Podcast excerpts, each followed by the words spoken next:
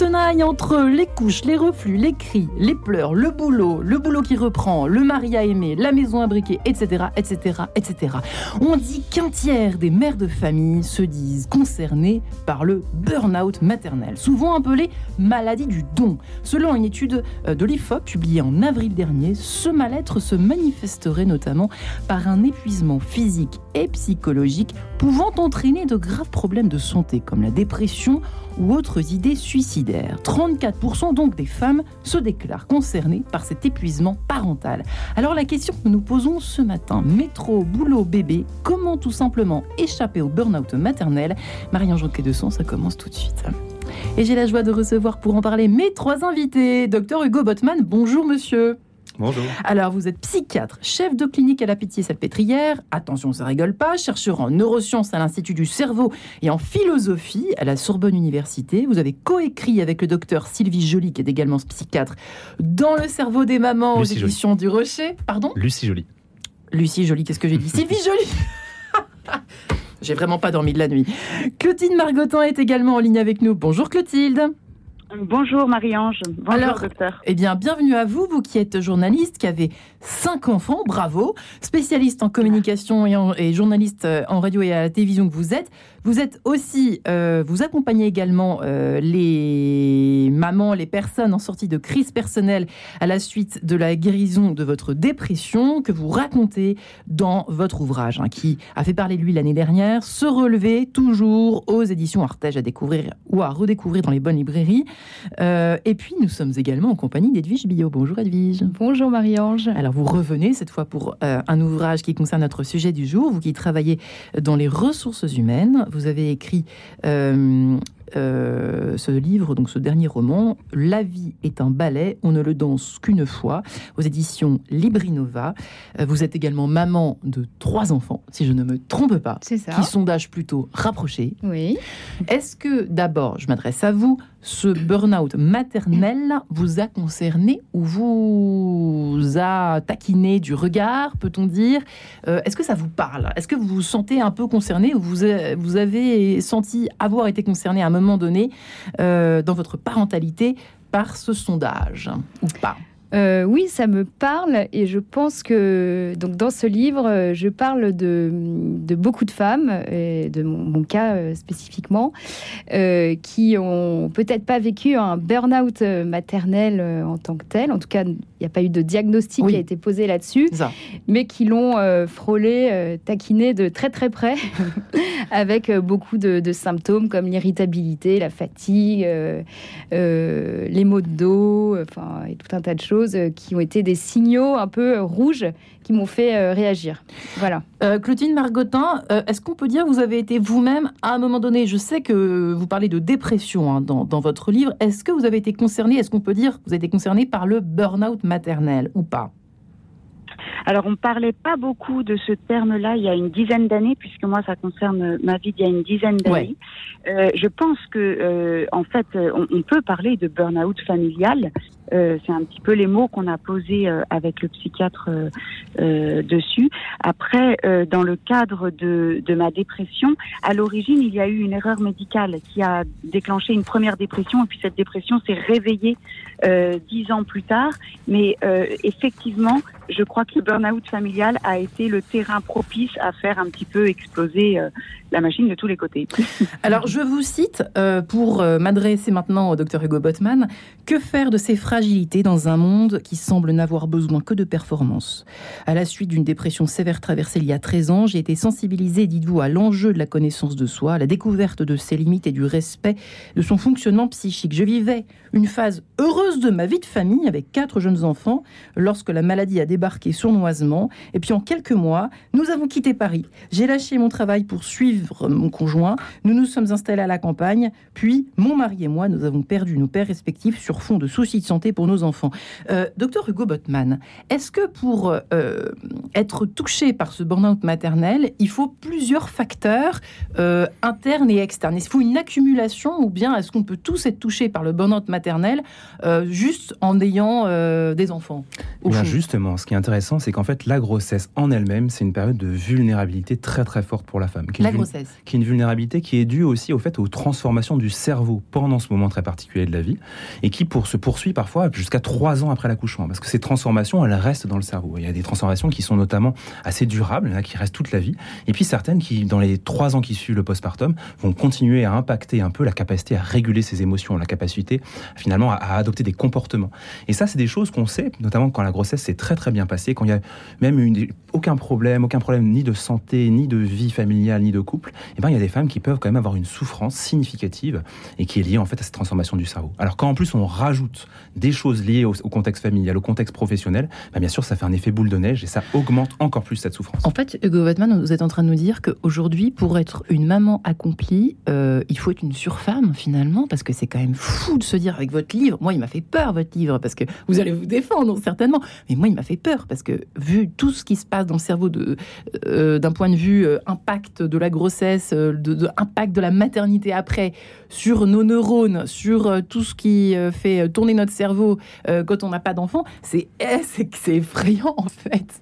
Alors, il faut pas, Il faut pas avoir peur. L'intérêt, c'est de mieux connaître justement ce qui se passe sur le plan scientifique dans ce cerveau pour comprendre un petit peu et, déjouer les pièges qui peuvent mettre sur notre route. Typiquement, il y a des choses, il y a des pensées un peu étranges qui surviennent pendant la grossesse et dans le postpartum, des pensées qu'on appelle des phobies d'impulsion, des femmes vont ressentir. Qu'est-ce que c'est, c'est les phobies d'impulsion C'est par exemple l'envie de faire quelque chose de très grave. Alors par exemple, il y a un grand nombre de femmes qui ont parfois l'envie, une pensée de jeter le bébé par la fenêtre ou de faire du mal au bébé. C'est des choses qui sont tout à fait naturelles, physiologiques en fait, que beaucoup beaucoup de femmes ressentent et n'en parlent pas forcément.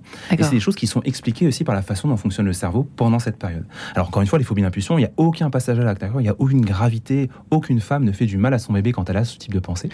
Mais par contre, c'est très angoissant parce que la mère se dit mais qu'est-ce que je suis en train de ressentir? C'est très bizarre. Qu'est-ce qu'il y a d'autre comme petites choses comme ça qui, qui interviennent à ce moment-là dans le postpartum euh, ou dans le, enfin en tout cas sur, les, sur le cerveau, les effets sur le cerveau? Alors il y a des variations émotionnelles, notamment on a beaucoup plus de mal à maintenir une stabilité émotionnelle, une harmonie émotionnelle avec notre environnement. Ça, ça me parle. La plupart du temps, quand on a des choses positives qui nous arrivent, on a des émotions positives. Quand on a des choses négatives, des émotions négatives. Voilà, on est en harmonie avec notre environnement.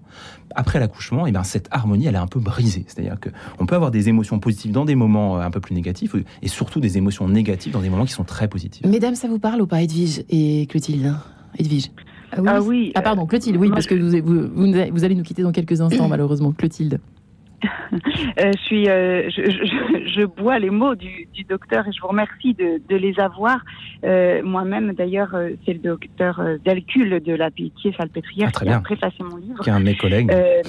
voilà, un de vos collègues et qui, qui m'a suivi, qui m'a suivi lors de cette dépression et de cette guérison. Et, et c'est vrai que en vous entendant, ça me rappelle la, le, le confort, le réconfort qu'on a quand on comprend ce qui se passe. moi, je dis euh, que j'étais inquiète d'avoir euh, tout ce qui, toutes les pensées que j'avais, et que face au docteur, tout est, tout se s'apaisait. Le docteur me disait ça c'est normal, on va voir comment euh, on peut répondre à, à, à, ce stress que vous avez. Et, et c'est vrai que je pense que la méconnaissance de notre cerveau et de ces phénomènes aggrave les problèmes. Voilà, c'est mon ressenti en vous écoutant. Ouais, c'est intéressant. Edwige, dans votre livre, euh, vous parlez dès le début, euh, plutôt au début, de, de, l'angoisse de séparation. Alors moi, qui m'a beaucoup parlé, mais peut-être faire un, est-ce un lien? Parce que c'est quand même très étrange quand ça nous arrive. On dit mais qu'est-ce qui m'arrive d'avoir peur d'être séparé de mon bébé quoi? Quel est le problème? Il est, en sécurité avec quelqu'un euh, de fiable c'est donc là, est-ce que vous voyez, il y, a, un effet là aussi certainement sur le cerveau. On demandera au docteur Botman, mais ça vous a ébranlé cette chose? Enfin, en tout cas, vous le racontez dans le livre comme quelque chose, un premier impact quand même très négatif euh, sur euh, la paix et l'harmonie euh, intérieure, n'est-ce pas, Edwige? D'une certaine façon. Oui, bah, donc pour revenir à ce que vous avez dit, docteur, c'est vrai que cette espèce euh, d'ascenseur émotionnel euh, qu'on vit en permanence avec des tout petits, suite à la grossesse, à l'accouchement, euh, je m'y retrouve très très bien. Et l'angoisse de séparation. c'est tout un ensemble de choses. C'est-à-dire qu'il y a le boulot, on sent qu'il y a le boulot qui reprend. En même temps, on est content de prendre le métro et de voir ces gens lire autour de nous parce qu'on se dit c'est la vie normale. Oh, je sors de ma bulle et en même temps, on souffre parce qu'on se dit mais quelle horreur, je suis loin de mon bébé, qu'est-ce qui se passe? Bah, C'est ça, il y a aussi un côté très fusionnel au départ où on est collé à son bébé.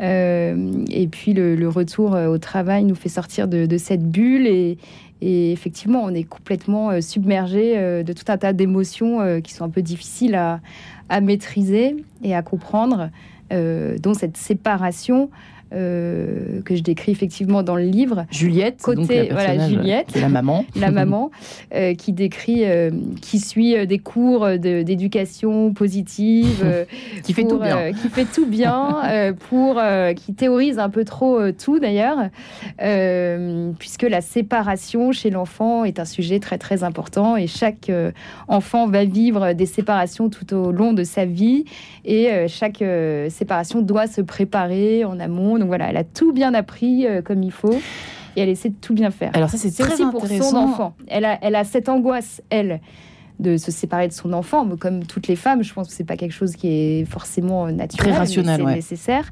Mais c'est aussi euh, pour son enfant parce qu'elle sait que chez les bébés, chez les enfants, euh, toutes ces angoisses euh, de séparation sont bien réelles et peuvent s'apprendre. Et c'est le, la maladie du don, c'est quand même pas par hasard qu'on l'appelle comme ça, docteur Hugo Botman, au fond. Mais finalement, l'attachement, enfin, qui est quelque chose de très complexe, hein, une des choses les plus complexes sur le plan cérébral. C'est animal aussi. C'est ah, très animal. C'est basé sur des mécanismes biologiques très anciens, très primitifs. Et c'est des choses qui débutent dans le, dès le plus jeune âge, hein, dès que le bébé est né, pour euh, notamment le système d'attachement du bébé, qui vont se poursuivre tout au long de la vie. Et ce qu'on apprend dans les premières années de sa vie en termes d'attachement, de capacité aussi à se détacher parfois de sa figure d'attachement, eh ben, c'est des choses qui nous servent après toute notre vie pour la façon dont on va gérer nos relations amoureuses, affectives et même un peu professionnelles aussi. Ouais. Et donc ça, ces mécanismes-là, ils sont très très importants dès le début. Mais chez la mère, c'est aussi quelque chose de très fort parce que la machinerie neuronale de l'attachement au moment de l'accouchement et d'ailleurs dès le début de la grossesse, eh ben, elle s'emballe, elle devient extrêmement forte. C'est-à-dire toutes les molécules, tous les neurotransmetteurs qui vont être impliqués dans cette machinerie neuronale qui nous permet de nous attacher à quelque chose, et là ça va être le bébé, eh bien ça s'emballe de façon très forte. L'ocytocine, la dopamine sont complètement dérégulés par rapport à notre vie habituelle. Et c'est pour ça qu'il y a aussi un attachement aussi fort, aussi intense, aussi parfois sans concession au bébé, ce que les anciens psychanalystes, par exemple, appelaient la préoccupation maternelle primaire, parce que les mères sont tellement préoccupées par le bébé que tout le monde autour d'elles disparaît.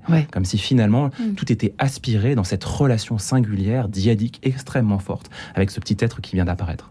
La maladie du don, d'où vient-elle euh, Est-elle euh, aussi récente qu'on le pense et qu'on le dit ou pas, Hugo Butman Parce qu'on n'est pas. C'est depuis la, nuit des temps que les femmes ont des bébés donc, euh, et qu'elles font des choses. des, voilà, même, même des, mères au foyer font d'autres choses. Il y, a quand même est-ce que c'est une, formulation? Est-ce que c'est une question de formule? Ou est-ce que c'est vraiment une maladie de notre époque, de notre siècle, un mal de siècle? Non, mais alors je pense pas qu'on puisse parler de, de, maladie. C'est pas quelque chose qui est reconnu d'ailleurs en termes de psychiatrie, hein, en termes de médecine pure et dure. Euh, c'est quelque chose par contre qui s'intègre clairement dans la relation qu'on a avec l'enfant et dans la relation que la qu'on a par rapport à la société aussi, notre concept de parentalité, la place de la femme aussi par rapport à, cette transition de son rôle, qui est un rôle aujourd'hui un rôle où on travaille beaucoup, les femmes travaillent beaucoup, elles ont une place importante dans la société sur le plan professionnel et de développement personnel. Et puis d'un seul coup, elle se retrouve dans cette relation très particulière, parfois un peu aussi euh, détachée finalement du monde professionnel.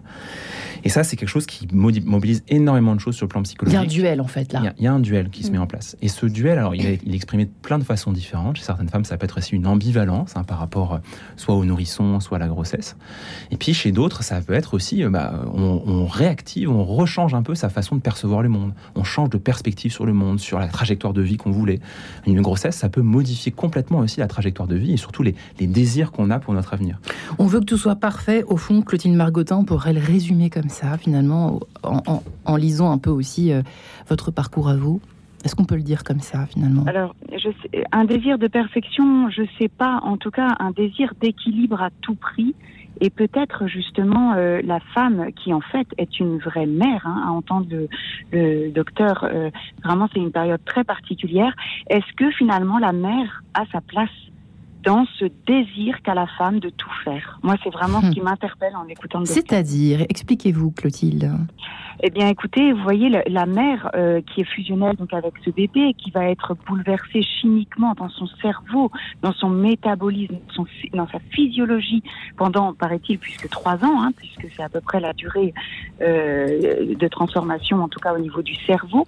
Euh, il n'y a pas beaucoup de mères, en tout cas la société ne nous aide pas à attendre trois ans pour retrouver une place de femmes et d'équilibre de métro, boulot, dodo, euh, en ayant eu le temps un petit peu de digérer tous ces euh, traumatismes, toutes ces transformations, euh, qui sont des traumatismes positifs, hein, puisque ça donne la vie. Mais je crois qu'il y a un petit peu une, une au niveau du temps, est-ce qu'on laisse le temps à la mère d'être mère avant de retrouver son équilibre de femme? Il y a, aussi il y a cette question de, de l'accueil que fait la société à la mère et aussi du temps laissé euh, pour que les choses se mettent en place. Euh, Edwige, il y a quand même un souci avec ça. Euh, pourquoi ce livre maintenant, au fond, ce roman? Mais bon, vous vous racontez aussi, il y a une nécessité de répondre à une question de société, en tout cas dans votre livre. On est bien d'accord Ouais. C'est, Par rapport à ce qui vient d'être dit, vous voyez, autour de cette place. La mère aujourd'hui a-t-elle une place au fond pour expliquer, pour donner peut-être une première once de piste de conseils aux parents et aux mamans qui nous écoutent en particulier?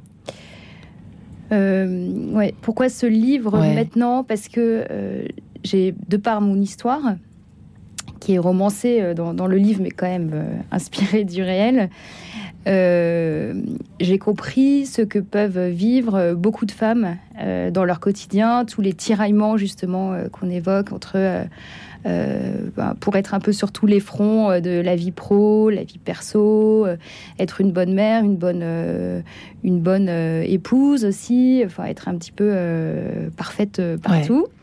et j'ai compris qu'en fait, on était faillible et qu'en fait, reconnaître qu'on est faillible, euh, bah c'est bon, ça fait du bien, c'est réconfortant. Et pas, pas dans un premier temps, peut-être. Pas dans un premier temps. Et après, pour euh, la société, euh, je trouve quand même que dans le, dans le monde de l'entreprise aujourd'hui, en plus je travaille en ressources humaines, donc je peux le... Comme Juliette. Hein. Comme Juliette, je peux en témoigner. Il y a quand même beaucoup d'efforts qui sont faits autour de, de la maternité, de compréhension pour les femmes qui, et les hommes aussi d'ailleurs, qui souhaitent euh, équilibrer euh, leur vie de famille et leur vie pro. Euh, la mise en place du télétravail est quand même quelque chose qui est beaucoup plus accepté maintenant. des temps partiels, ce qui est mon cas par exemple. voilà, partir un peu plus tôt du bureau pour aller récupérer son enfant, c'est quelque chose qui est beaucoup plus accepté qu'avant. enfin, moi, je, le constate. Il y a eu quand même peut-être lié à la période du Covid, un avant et un après sur voilà, sur euh, l'organisation. Euh, euh, entre vie privée et vie pro. Qu'est-ce qui a été l'élément ouais, parce que pour moi l'élément déclencheur, l'élément déclencheur, ça a été bah, en fait un, un c'était le fait de réaliser que notre équilibre familial tenait sur un fil suite au départ précipité de notre nounou qui était là depuis six ans dans la hmm. famille. Tout s'est écroulé du jour au lendemain. Et en fait, j'ai enfin, on n'a pas réussi à, faire face. Et là, euh, j'ai mis en place, enfin, on a mis en place une nouvelle organisation euh, familiale. Après tout un tas de, quand même, d'étapes hein, euh, que j'évoquais tout à l'heure, des signaux très très rouges qui nous ont fait dire qu'il fallait réagir. Et on va en parler, j'insiste, après cette page en couleur et surtout, peut-être, oui, on va, on va. Clotilde Margotin, vous restez juste après, quelques minutes après la, la page en couleur. C'est bon pour vous ou pas? et puis je, vous quitte, je, vous quitte très très vite après. Bon, d'accord. Écoutez, pour une dernière petite réponse quand même pour nos auditrices qui nous écoutent et qui ont d'avoir aussi vos conseils. À tout de suite.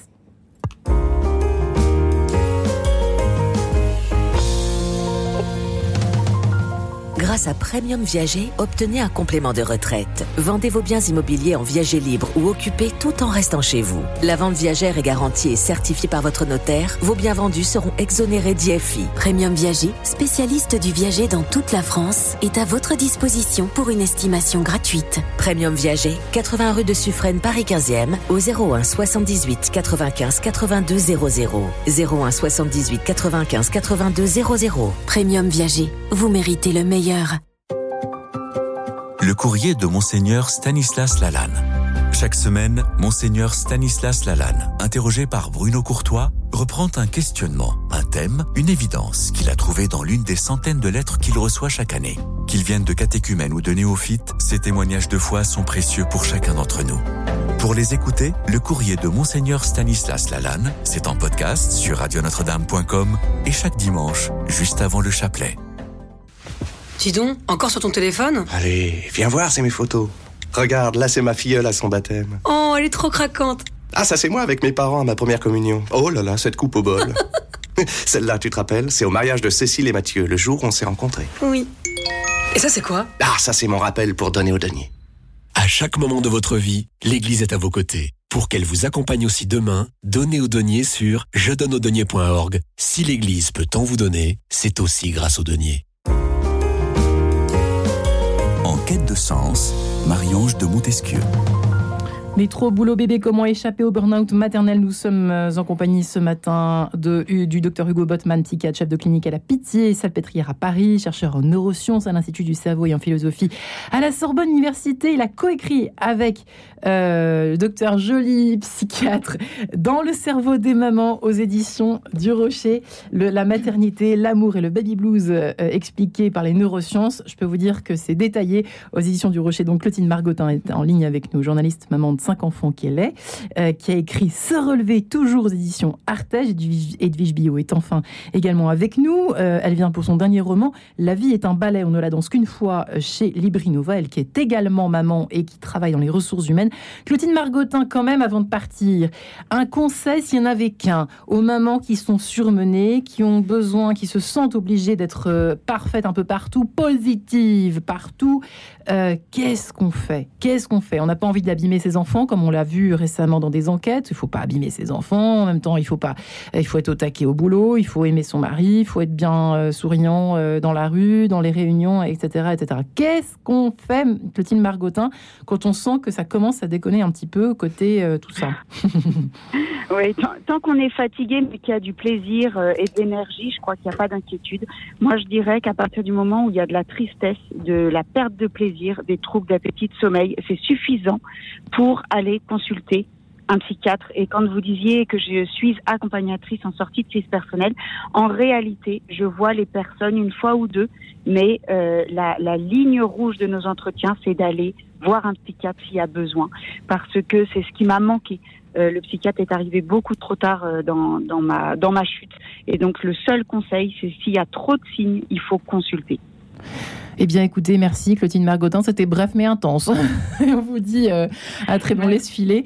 Euh, Hugo Botman, vous opinez du chef en, en, écoutant effectivement ce que vient d'évoquer Clotilde Margotin, à savoir que euh, c'est pas par hasard que on a mis du temps à diagnostiquer euh, son état, que le burn-out maternel, bah on voilà, on sait pas on n'a pas très envie au fond hein, de se dire, bah oui la, maternité c'est pas un, une période bénie, bah oui euh, la grossesse non plus, c'est pas évident tout ça, c'est pas évident. Il y a une diabolisation aussi de la psychiatrie et avec l'idée que c'est extrêmement grave quand on va voir un psychiatre, qu'il faut surtout pas les consulter, sauf si ça va vraiment pas du tout, alors qu'en fait très souvent, notamment pour dans les tout début des épisodes dépressifs, on peut prendre en charge les choses de façon très précoce. Et puis, soit par la psychothérapie, soit avec l'introduction de traitements à, même à, à, faible dose, on peut éviter justement que l'installation d'une symptomatologie qui s'enquiste, qui devient résistante et qui après a beaucoup plus de mal à partir. Il faut savoir quand même qu'un tiers des épisodes dépressifs sont résistants à deux classes Ça veut dire quoi résistant Résistant, ça veut dire que les traitements qu'on va mettre en place, eh ben, ils n'auront pas d'efficacité, ils vont pas améliorer les symptômes. C'est pour un tiers des épisodes dépressifs, parce qu'on les prend souvent beaucoup trop tard. Ah, c'est pour ça, parce que ça les prend. Et dans la dépression du postpartum, qui va nous intéresser quand même beaucoup ici, qui, donc, qui touche quand même une femme sur cinq. Il y a une femme sur cinq qui a des symptômes de dépression du postpartum après son accouchement.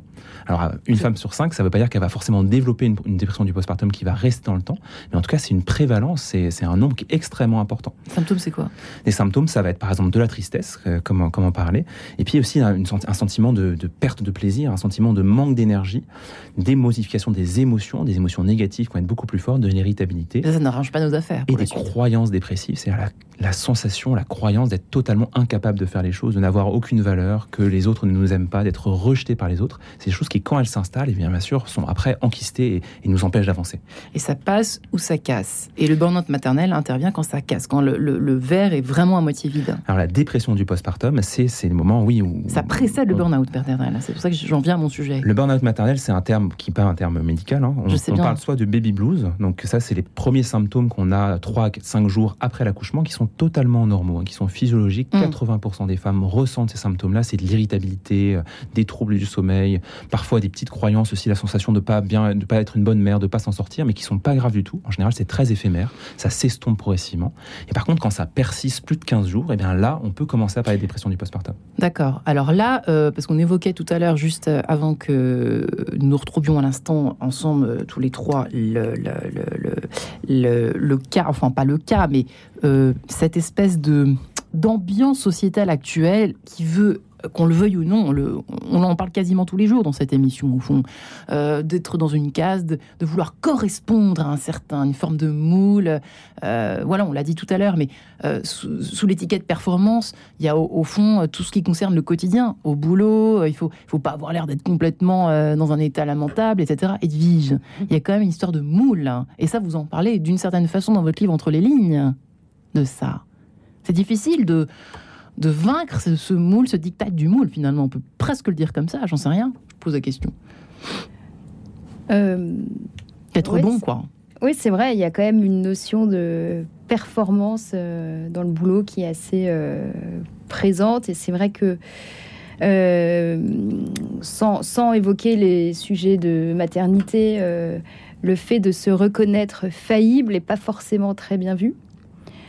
Euh, après, euh, paradoxalement, euh, pour, pour mon cas, le fait, pour moi, d'avoir reconnu que j'étais imparfaite et que j'étais faillible m'a plus servi que desservi. Oui, mais ça, vous le résumez. Mais c'est une longue, c'est un long chemin avant de réaliser ça. Euh, on voit bien dans votre livre, c'est vous finalement que vous racontez. Moi, j'ai bien compris. Hein. Bah oui, mais sinon vous seriez pas là. Ça n'a pas de sens. Mais finalement, c'est ça. C'est-à-dire que dans un premier temps, il y a une, course folle à vouloir. Euh... Oui, c'est vrai. Ouais. Être vrai, bon. mais... Hugo Batman. Et il faut se méfier d'ailleurs de ce. Parfois, il y a un totalitarisme aussi de la psychologie positive, le fait de vouloir toujours être dans des trucs positifs, toujours bon, toujours le bien-être, toujours le bonheur. Mais à toujours chercher le bonheur à tout prix, en toute situation, à tout moment, on, on s'expose aussi à beaucoup de déceptions, à beaucoup de difficultés. Et on sait que c'est quelque chose qui n'est pas forcément sain sur le long terme. Être capable de comprendre les expériences négatives, de parfois les vivre, et parfois pouvoir les traverser justement en en, en profitant et en enrichissant un peu sa, sa, sa perspective sur le monde, c'est quelque chose qui est, qui est parce, plutôt sain. Parce qu'il n'y a pas plus imprévisible que des enfants et des bébés, on est bien d'accord. C'est pour ça que ça marche ça, pas ce truc. Ça met de l'incertitude dans la vie. Et le cerveau déteste l'incertitude. Il déteste La première chose que le cerveau essaie de faire, c'est de limiter au maximum l'incertitude. La plupart de nos émotions négatives, en fait, elles proviennent de situations pour lesquelles le cerveau se dit c'est trop incertain ce qui est en train de se passer. Il y a une sorte de surprise, qui est une surprise plutôt négative, et qui provoque ces émotions négatives. Est-ce que c'est pour ça que là je vous parle de, de cas pratiques, qu'on a envie de plus que d'habitude, plus qu'avant, de vouloir encore plus maîtriser ce qui est maîtrisable au maximum quand on a un enfant Ça fait partie des choses, des impacts sur le cerveau? Quand on a un enfant, bien sûr, la, toutes les choses qui peuvent être un peu dangereuses autour de nous, toutes les choses qui peuvent être incontrôlables, ben on a envie de les éviter. Donc ça donne des comportements un peu, on va essayer de, de tout maîtriser, d'avoir une espèce de contrôle sur notre environnement, qui est un contrôle un peu aléatoire. Hein. Alors chez les patientes qui ont notamment des troubles un peu obsessionnels compulsifs, c'est des patientes qui vont essayer de tout vérifier, de tout, d'être sûr qu'il n'y ait aucune incertitude. Il y en a beaucoup? Il y en a un certain nombre. Ouais. En fait, pendant la grossesse, ça augmente un petit peu. C'est-à-dire, ouais. on a une augmentation de ces symptômes obsessionnels compulsifs. Et parfois, il y a des tocs qui apparaissent chez les femmes qui n'ont jamais eu de toc dans le passé, qui se mettent à vérifier plein de trucs. Alors, ça peut être sur les mouvements du fœtus, par exemple. Ah, si je sens pas les mouvements de mon bébé, bah, je vais toucher Comme mon ça, bébé ça paraît, ouais, pour être sûr qu'il bouge. logique. Mmh. Ou ça peut être, par exemple, sur euh, des choses beaucoup plus abstraites, hein, enfin, le gaz, euh, la, porte de la voiture, la fermeture des, portes. Quand ça survient, en général, il faut juste en parler. Il faut en parler avec la sage-femme qui, vous suit ou l'obstétricien. C'est des choses qui disparaissent après avec la grossesse. Euh, 34% c'est quand même énorme hein, en 2022. Hein. C'est un sondage tout frais quand même, hein, concerné par cet épuisement parental. Que se passe-t-il, Hugo Botman en... Allez-y, vous pouvez vous lâcher. Qu'est-ce qui se passe? Qu'est-ce qui se passe en France? Pourquoi ce chiffre énorme bah, C'est pas qu'en France, hein, c'est partout dans le bon, monde. Là, c'est en France, mais et, le, je parle de... et alors ce, ce, ce chiffre, c'est surtout un chiffre qui, qui, couvre le postpartum, donc cette période qui va durer, donc on, dit, on l'a dit, entre un an et trois ans ouais. après, après l'accouchement, et qui est une période de conjonction de, de, où il y a plein, plein, plein de facteurs qui vont être des facteurs stressants, qui vont être des facteurs fatigants, le manque de sommeil, bien sûr, lié aux nourrissons. Qui on est d'accord. Qui change complètement nos rythmes biologiques. Parce qu'en fait, on est quand même une espèce qui est faite pour dormir. Ça vous flingue, euh, Sauf cette certains histoire. qui dorment 4 heures par nuit, mais, ouais. mais la plupart du, du monde euh, dort quand même au, au, moins 7 à 8 heures par, par nuit pour avoir un peu une régulation aussi de ses rythmes biologiques. Ça, ça l'enfant modifie totalement ça. Et puis après, il y a plein de choses qui se passent aussi en termes biologiques. Les femmes qui allaitent, par exemple, on sait que l'allaitement oh, aussi, c'est une tempête. C'est une mmh. tempête hormonale. C'est une tempête hormonale qui a des effets directs sur le cerveau. Alors c'est très beau, hein, c'est un geste qui est très beau, et en même temps, c'est un geste qui est pas anodin pour notre cerveau quand on allait. Il se passe quoi plein de conséquences. Bah, ça, mo ça, modifie notamment plein de régulations hormonales, et la régulation qui est liée à la prolactine, dont on a parlé beaucoup, l'ocytocine et la dopamine, qui ensemble, quand elles interagissent, peuvent modifier pas mal notre, un peu notre façon d'être et nos émotions. Il y a des femmes même qui, quand elles allaitent, ont des émotions extrêmement négatives qui viennent. Ce qu'on appelle le syndrome ah. Donc pour bosser, c'est pas facile, ça. Mais l'allaitement et à peine boulot, on met euh... le bébé au sein qu'on a d'un seul coup des émotions négatives qui montent, des pensées négatives. Parfois, il y a des femmes qui nous disent des idées suicidaires qui peuvent sur, survenir. Hop, le, le, bébé arrête de téter, hop, et tout ça disparaît. Donc vraiment quelque chose de ah, très étrange. mécanique mmh. et, euh, et, assez étrange. Euh, donc arriver euh, donc là à dépasser tout ça les premiers mois, euh, peut-être peut-on déclencher aussi un burn-out maternel un peu plus tard. Hugo Botman, je demanderai après à Edwige, mais alors on peut déclencher une dépression du postpartum beaucoup plus tardive. Il y a plusieurs types de dépression du postpartum. On sait qu'il y a deux grands pics hein, dans la littérature. Il y a un pic à six semaines de l'accouchement et un pic à trois mois, entre trois et quatre mois. Et après il y a un autre pic. Il y a d'autres pics alors, après qui peuvent survenir. Les, deux principaux ah bon pics, c'est connus, d'accord, mm. qui sont qui sont en termes de prévalence. Mais ces pics-là, finalement, ils sont probablement dus à des causes un peu différentes. Probablement qu'à six semaines, c'est des causes qui sont plutôt biologiques, qui sont plutôt dues au, au, remaniement biologique et cérébraux dont on a parlé. Y a trois mois, des causes qui sont aussi beaucoup plus environnementales, liées aux changements familiaux et au changement des rythmes qu'on a de, sommeil notamment, et puis euh, tout ce que le bébé impacte pour notre vie quotidienne en fait. Et j'aimerais bien qu'on parle de la, de la pression que l'on se met. Euh, ce mot n'est pas encore apparu dans nos conversations. Euh, Edwige, ça vous parle La pression d'être euh, aussi sympa avec votre mari le soir, d'être en même temps sympa avec vos enfants que vous ne voyez pas de la journée, euh, que vous retrouvez le soir pour le bain. C'est pas évident tout ça, hein. c'est pas évident. Oui, c'est sûr euh, euh, qu'il y a effectivement, comme on le disait tout à l'heure, euh, cette notion de, de, performance, de mère parfaite euh, qu'on lit dans les magazines, euh, qui finissent par Ça nous, nous agacer d'ailleurs. Euh, parce que vous, euh, la photo de votre famille est loin d'être parfaite. La, la, bonne amie que vous rencontrez dans la rue qui fait tout bien, qui comprend pas pourquoi vos enfants sont pas coiffés, ont pas les mêmes chaussettes. Enfin bon, vous avez l'impression d'être un peu. Euh, C'est tellement vrai. De vouloir être sur tous les fronts et pourtant de pas y arriver. Mais je pense que on se met la pression et puis au bout d'un moment, on réalise peut-être avec le temps, j'en sais rien, que la famille parfaite n'existe pas. Et comme euh, je disais tout à l'heure, je pense que se reconnaître imparfait, c'est un énorme soulagement. Et ça change beaucoup de choses dans la manière d'être. Bon, c'est quand même pas très agréable. Ça veut dire, bah, ça s'est manifesté comment? Ça, veut dire quoi? Donc, ça veut bah, dire qu'on fait... est complètement dépassé. On a en même temps les pleurs la nuit, en même temps euh, le, le, le, le, boss qui vous engueule parce que c'est nul ce que vous faites, le, le mari qui est pas content parce que le, la, la, le, dîner n'est pas bon. Enfin, j'en sais rien. Je, je, je, je dis. Bah, c'est une accumulation, comme le disait euh, Clotilde Margotin tout à l'heure. Hein. Oui, c'est une accumulation. Alors, dans, dans, mon cas, ça a été euh, un, un, un, le déclencheur a été le départ de notre nous qui a tout déséquilibré parce que du jour au lendemain, euh, je me suis retrouvée avec une charge mentale. Euh, Racontez-nous donc en fait, vous, vous, bah, je travaillais à plein temps, avait repris, etc. Travail avait repris, trois enfants petits, euh, effectivement des manques de sommeil qui jouent quand même chez moi bah, beaucoup sur sur bah, l'humeur, la forme, quoi, l'énergie, et et puis un départ donc de notre nounou précipité qui a fait que bah, du jour au lendemain j'ai dû bah, gérer des babysitters un peu au jour le jour, en même temps qu'une réunion à 9h à l'autre bout de Paris, euh, plus euh, récupérer les enfants euh, le soir, qui après leur journée vous sautent dessus et elles sont bien excitées. voilà, les journées s'enchaînant comme ça, petit à petit, bah, j'ai bien senti que, que ça craquait, que ouais. j'allais pas pouvoir tenir. Et Et je me rappelle plus le début de votre question, mais du coup, ça. Comment ça s'est manifesté Et donc, ça s'est manifesté avec euh, euh, de l'irritabilité, l'impression d'avoir aussi le cerveau qui sature complètement de choses. Euh, bah, ma vie familiale était devenue que de la logistique. Et en fait, mon cerveau n'était. Enfin, tout. J'avais l'impression que toute ma vie s'arrêtait au niveau de mon cerveau, en fait. Comme s'il y avait un chrono. Comme si j'avais quelque chose, toujours des choses à penser et que ça descendait plus dans mon cœur et dans mon corps. Et, euh, j'ai compris l'expression péter un plomb. Sans parler de burn-out maternel, je me suis dit, si euh, on continue comme ça, je pète un plomb, c'est sûr. Et euh, mais après, on parle pas beaucoup des, des, maris, mais avec un mari à mes côtés, etc., hmm. mais qui travaillant beaucoup, donc toute la logistique reposait quand même sur moi. Et là, on s'est dit qu'il fallait, qu'il fallait réagir et et je suis allée me reposer un petit peu, 3-4 jours. Ouais, euh, au vert. À côté des vaches. À côté des vaches. C'est ce que je dis dans le bouquin, mais en réalité, c'était plutôt une retraite.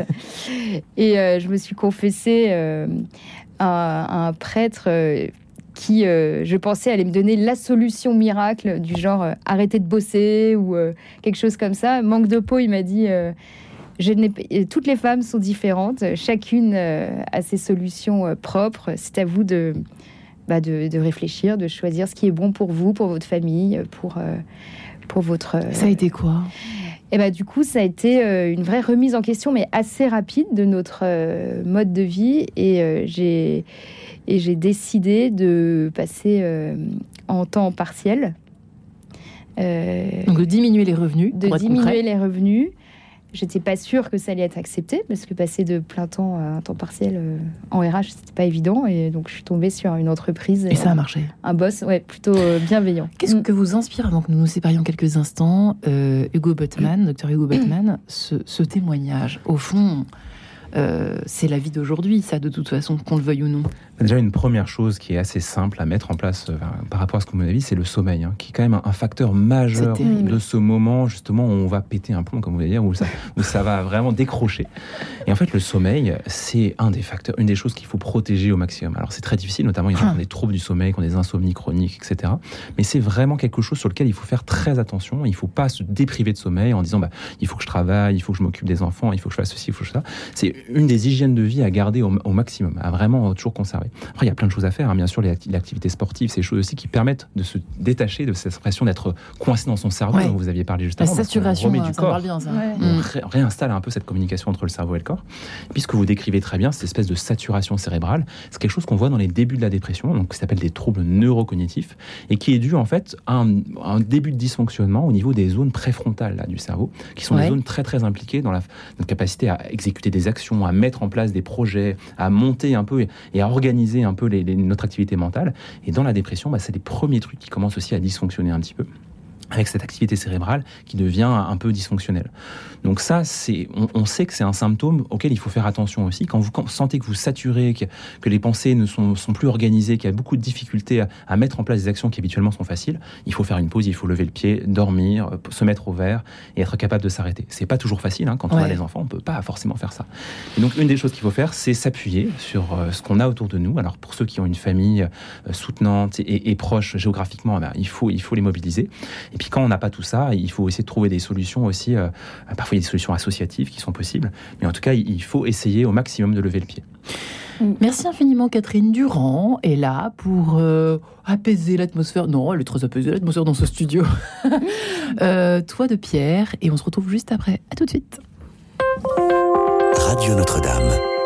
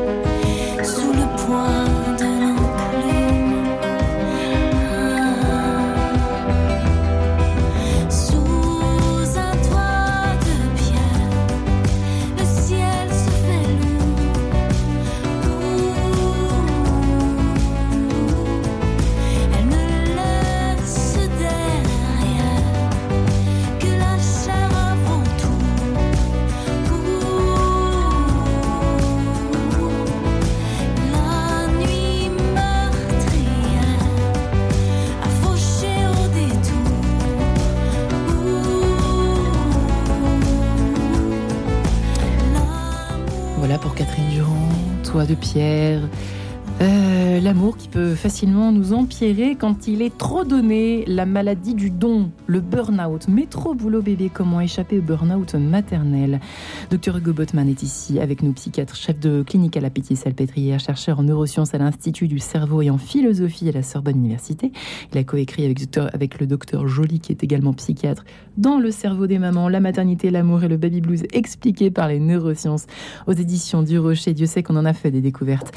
Clotilde Margotin était avec nous il y a quelques instants, euh, écrit se relever toujours, qui a vécu euh, la dépression de son côté euh, aux éditions Artege, et puis Edwige Bio, qui est avec nous ici, travaille, qui travaille dans le secteur des ressources humaines et qui a écrit son dernier roman, La vie est un ballet, on ne la danse, on ne le danse, ce ballet qu'une fois, aux éditions Librinova. Euh, oui, peut-être effectivement revenir sur cette histoire de. Alors, on a parlé de pression tout à l'heure, la pression qu'on se met euh, euh, dans tous les domaines, toutes les dimensions de la vie. Edwige et Dr Hugo Botman. J'en ai oublié mon latin, du coup, parce qu'on on évoquait tous les trois ensemble tous, les, impacts que pouvait avoir effectivement bah, la petite faille qui peut. En fait, on sent un peu la faille dans le vase qui, qui se manifeste, comme vous l'avez évoqué tout à l'heure, Hugo il y a des petits signes, et puis quand on les regarde pas trop, on nie un peu tout ça, on cache un peu tout ça, on continue à être dans notre organisation, dans notre chrono, dans notre chrono, et patatrac, ça éclate. Comment faire justement, pour répondre au témoignage de, de Edwige Bio, euh, pour que ça n'aille pas jusque là au fond de sortir de cette alors vous l'avez évoqué les associations euh, se, se, se, reposer sur sa famille euh, sur ses proches sur ses amis etc et puis il y a quelque chose, une, pour euh, revenir après euh, sur, sur les pistes qu'évoque Edwige finalement dans son, dans son livre, il y a une disposition mentale aussi, comme on peut soigner aussi ce qu'il y a là-haut, sous le casque, hein, et en même temps que se faire aider, parce que c'est quand même pas facile de se relever. De... Déjà, il faut dire que si on a des symptômes de dépression du postpartum, ça c'est très important hein, pour les femmes qui les vivent. Euh, il faut aller consulter. En fait, la première chose, c'est de faire, de passer la porte de la consultation, même son médecin généraliste. Hein, on peut en parler ou sa sage-femme ou sa sage-femme. Si c'est naturel, non? La première chose, c'est de savoir les reconnaître. Donc c'est vrai que les signes sont parfois, on a du mal à les reconnaître parce qu'on se dit, mais oui, mais finalement c'est normal d'être fatigué dans le postpartum, c'est normal d'avoir des pensées un peu étranges. Mais quand ça devient trop étrange, quand on change trop par rapport à ce qu'on sait de soi, à ce qu'on connaît de sa personnalité, à ce qu'on connaît de son fonctionnement, eh bien, il ne faut pas hésiter à en parler. Alors, les sages-femmes sont la première ligne. Hein, en général, les femmes ont un rapport très intime avec, avec leur sage-femme. Il faut en parler tout de suite. Et la sage-femme sait très bien quand adresser après à un psychiatre spécialisé en périnatalité ou un psychologue qui, qui va travailler sur la, sur la périnatalité pour accompagner. Alors, un accompagnement psychothérapeutique, ce qui est la première ligne, hein, c'est euh, juste par la parole et une capacité à accueillir aussi la parole des femmes. Et puis parfois, il faut quand même l'introduction d'un médicament, et notamment les traitements antidépresseurs. Il ne faut pas les diaboliser hein, non plus dans cette période. Un grand nombre d'entre eux sont totalement compatibles avec l'allaitement, donc il n'y a pas de, contre-indication pour une femme qui allaite, et n'ont pas d'effet sur le long terme. D'accord? Ils ont un effet, ils ont un effet de soutien. C'est une béquille dans ce moment très particulier, et après on les arrête au bout de quelques mois, sans aucune dépendance, sans aucun problème. Donc encore une fois, il faut faire très très attention à éviter la diabolisation de toute cette médecine qui peut être autour de la périnatalité. Il ne faut pas hésiter à profiter de ces moyens auxquels on a accès dans nos sociétés occidentales et qui nous permettent sûrement aussi d'avancer plus rapidement. Et puis éviter de s'abreuver de magazines euh, bourrés de psychologie positive euh, à dessous, n'est-ce pas, Edwige Bio Ouais, voilà, on peut y trouver quand même des conseils euh, intéressants, mais c'est vrai que éviter de tomber dans cette image de, de vouloir plutôt s'identifier à cette image de famille parfaite. Ouais ça n'existe pas. La famille parfaite. la grossesse parfaite n'existe pas. Non plus. Et ça, vous commencez par euh, parler de ça dans votre livre, ce qui est assez intéressant, parce qu'on imagine toujours que les autres sont, ont, des, ont des, des, des, des buts, enfin, effectivement, des grossesses parfaites, des, euh, des maternités parfaites, euh, des vies de businesswoman, maman mm. parfaite, etc., etc. Et ça, ça nuit. Effectivement, on a eu un témoignage la semaine dernière quand j'ai fait un espèce de petit sondage à propos, justement, êtes-vous concerné ou pas par, par le burn-out maternel?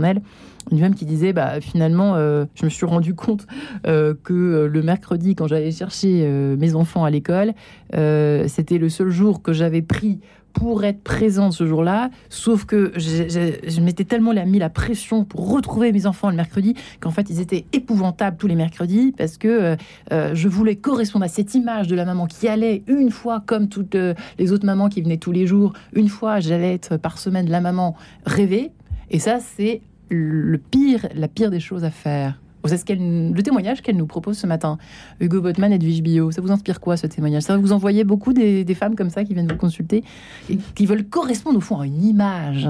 Oui, alors il y a un effet des réseaux sociaux, hein, les réseaux comme Instagram par exemple, qui ont des effets aussi de comparabilité sociale. C'est-à-dire qu'on a tendance à se comparer un peu aux autres et c'est amplifié par l'accès à un nombre de comparaisons énormes parce que sur Instagram, il y a des personnes qui ont énormément d'interactions, de, de, followers et, et qui montrent des images très positives de la maternité par exemple. Alors il y a des nouveaux groupes qui se créent qui sont plutôt négatifs. On en parlait tout à l'heure, hein, qui vont mm. montrer un peu les aspects plutôt négatifs, euh, les aspects parfois des pensées que les femmes, dont les femmes ne parlent pas trop. Mais la plupart sur YouTube, vous voulez dire, enfin, sur des chaînes, sur les, réseaux, sociaux, Mais la plupart du temps, c'est quand même des images extrêmement normatives euh, autour de la maternité, autour de la parentalité. Ça, ça fait partie, à mon avis, de ce, enfin, j'imagine, de ce sondage qui est quand même énorme euh, sur. Alors, burn-out maternel, je vois bien que vous n'aimez pas ce terme. Et, ça, c'est quand même important. Il faut se dire aussi, ça, c'est un message important. Les pensées négatives pendant cette période périnatale, pendant la grossesse et le postpartum les pensées négatives sur soi, sur le bébé, sur le couple, etc., c'est tout à fait normal. L'ambivalence de la mère par rapport à la grossesse, c'est tout à fait normal. C'est extrêmement classique dans, la tête des mamans. Des mamans qui voulaient avoir un enfant à tout prix, puis qui pendant la grossesse se, mettent, se disent bah, peut-être que je regrette un petit peu, ou qui après dans le postpartum à trois mois se disent oh là là mais ce bébé je suis pas sûr que je voulais vraiment. Ça c'est des passages qui sont pas du tout inquiétants, d'accord C'est des pensées qui sont tout à fait normales. Edwige Bio, euh, on évoquait donc euh, la traduction en français euh, de ce burn-out maternel qui est maladie du don. C'est quand même très ambivalent, hein, parce que c'est embêtant ce terme, parce qu'en même temps c'est beau de donner en soi. Et là j'en viens à votre ce que vous vouliez, je crois, échanger ce matin, partager ce matin, c'est hum, qu'en même temps, c'est vrai que c'est dur, la maternité. On a vu récemment ce sondage terrifiant, 30% euh, des femmes euh, déclarent euh, de pas du tout avoir envie d'avoir des enfants, étant donné que bah, c'est difficile, ça donne pas envie dans ce monde épouvantablement difficile, stressant, angoissant, la crise, la crise, la crise, etc. Oui, c'est vrai qu'on en parlait là juste avant. je pense que ce qu'il faut quand même dire aujourd'hui, ce que j'essaie de dire dans le livre, c'est que euh, c'est quand même une énorme chance d'avoir euh, des enfants. Euh, et, l'important, c'est de trouver sa juste place dans la maternité, dans la maternité et la vie professionnelle quand on veut tout mener de front et qu'on est toutes inégales. Mais derrière, il y a quand même une, vraie joie, un vrai chemin de vie à prendre pour bah, réussir à être heureux euh, dans sa vie de, de maman. Est-ce que c'était à refaire, vous referiez tout depuis le début ou pas? Bah, euh, Oui, parce qu'en fait, ces, ces, embûches que j'ai vécues vraiment, nous ont vraiment tous fait grandir. J'ai vraiment réfléchi profondément à où était ma place dans, dans notre famille, dans, ma, dans la société. disons qu'avant, je me posais pas trop de questions. Euh, il y a un petit côté, bah, de toute façon, euh, j'ai un enfant, euh, je vais travailler, je fonce, on y va. voilà à quoi, quel type de, de, famille on veut correspondre. Mais quand tout s'écroule, vous êtes quand même obligé de, de remettre le Le mot est un peu fort, mais de, bah, de vous reposer les bonnes questions et de vous réajuster. Et là aujourd'hui, bah, je suis très heureuse. Je pense que notre famille est très heureuse. Qu'est-ce qui vous fait tenir? En fait, j'ai trouvé vraiment, c'est le mot très à la mode, mais euh, le, ce qui me paraît être le bon équilibre. Euh, C'est-à-dire c'est quoi l'équilibre bah, Notre équilibre, euh, dans notre cas, ça a été que je réduise mon rythme de travail. Et votre mari, ça se passe bien? Bah, du coup, lui, ça se passe bien, effectivement, parce que... Et ça a été dur au moment, où, au moment du craquage, ça a été dur avec lui, la communication Non, parce que j'ai, il m'a vraiment soutenu. Ça a été aussi assez rapide comme période de réflexion, donc ça n'a pas trop duré dans le temps. Je pense que si ça avait duré dans le temps, ça aurait pu être dur. Euh, euh, et, voilà, et aujourd'hui, je pense que l'équilibre est à peu près euh, trouvé. Et voilà, il n'y a plus de. Je peux pas dire, comme j'entends beaucoup, j'en peux plus, je suis à bout, c'est chaud en ce moment, enfin, comme le quotidien de, beaucoup de femmes. Je, je peux dire enfin ce à quoi j'aspirais. Tout Il faut changer de. C'est intéressant. Il faut changer de prisme je suis très heureuse de m'entendre dire ça parce que, alors, il y a deux dimensions. Bah, un, la grossesse, euh, ça transforme. Hein. c'est une expérience extrêmement forte. C'est une, une expérience qui, à la fois sur le plan psychologique, sensoriel et même cérébral, transforme aussi. Et puis, il y a un moment dans le, dans le, chemin de la vie qui est quand même très important. Et la dépression, quand on vit une dépression, c'est aussi quelque chose qui transforme. Quand on se sort d'une dépression, qu'on ressort de cette, de cette douleur terrible qu'on a pu ressentir, qui est parfois une douleur bien pire même que les douleurs physiques, hein, ce que nous disent les patients, c'est si jamais je devais choisir entre une maladie que j'ai eue dans le passé et ma dépression, je préférais avoir ma maladie dans le passé, tellement la douleur morale a une dimension, une dimension qui, est, mm. qui, est, très différente des autres. Et en fait, cette, cette, cette expérience-là, c'est aussi une expérience qui transforme, qui enrichit parfois, et qui donne un rapport à la vie, une perspective sur la vie, sur le monde, sur notre avenir ou même notre passé, qui va être euh, très, très puissante, très enrichissante aussi.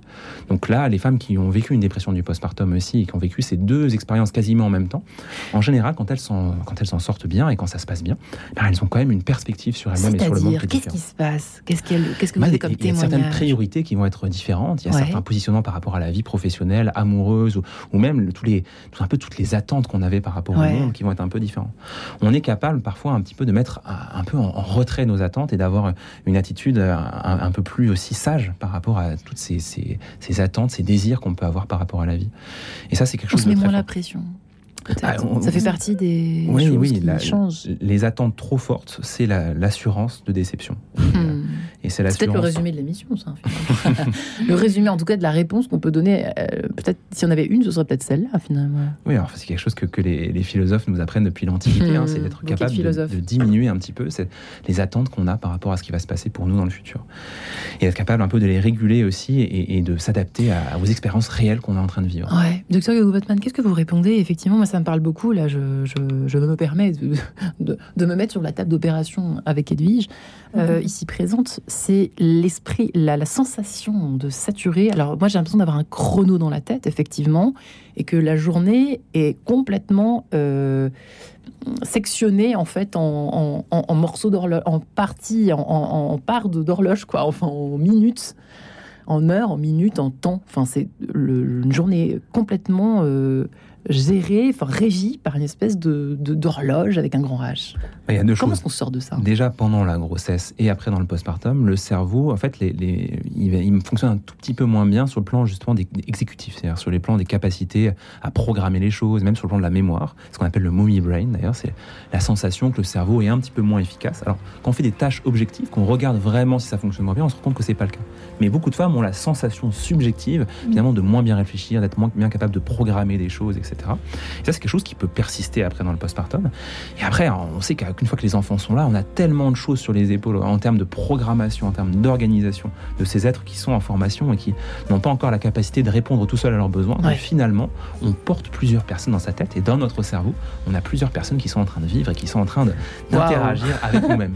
Edwige?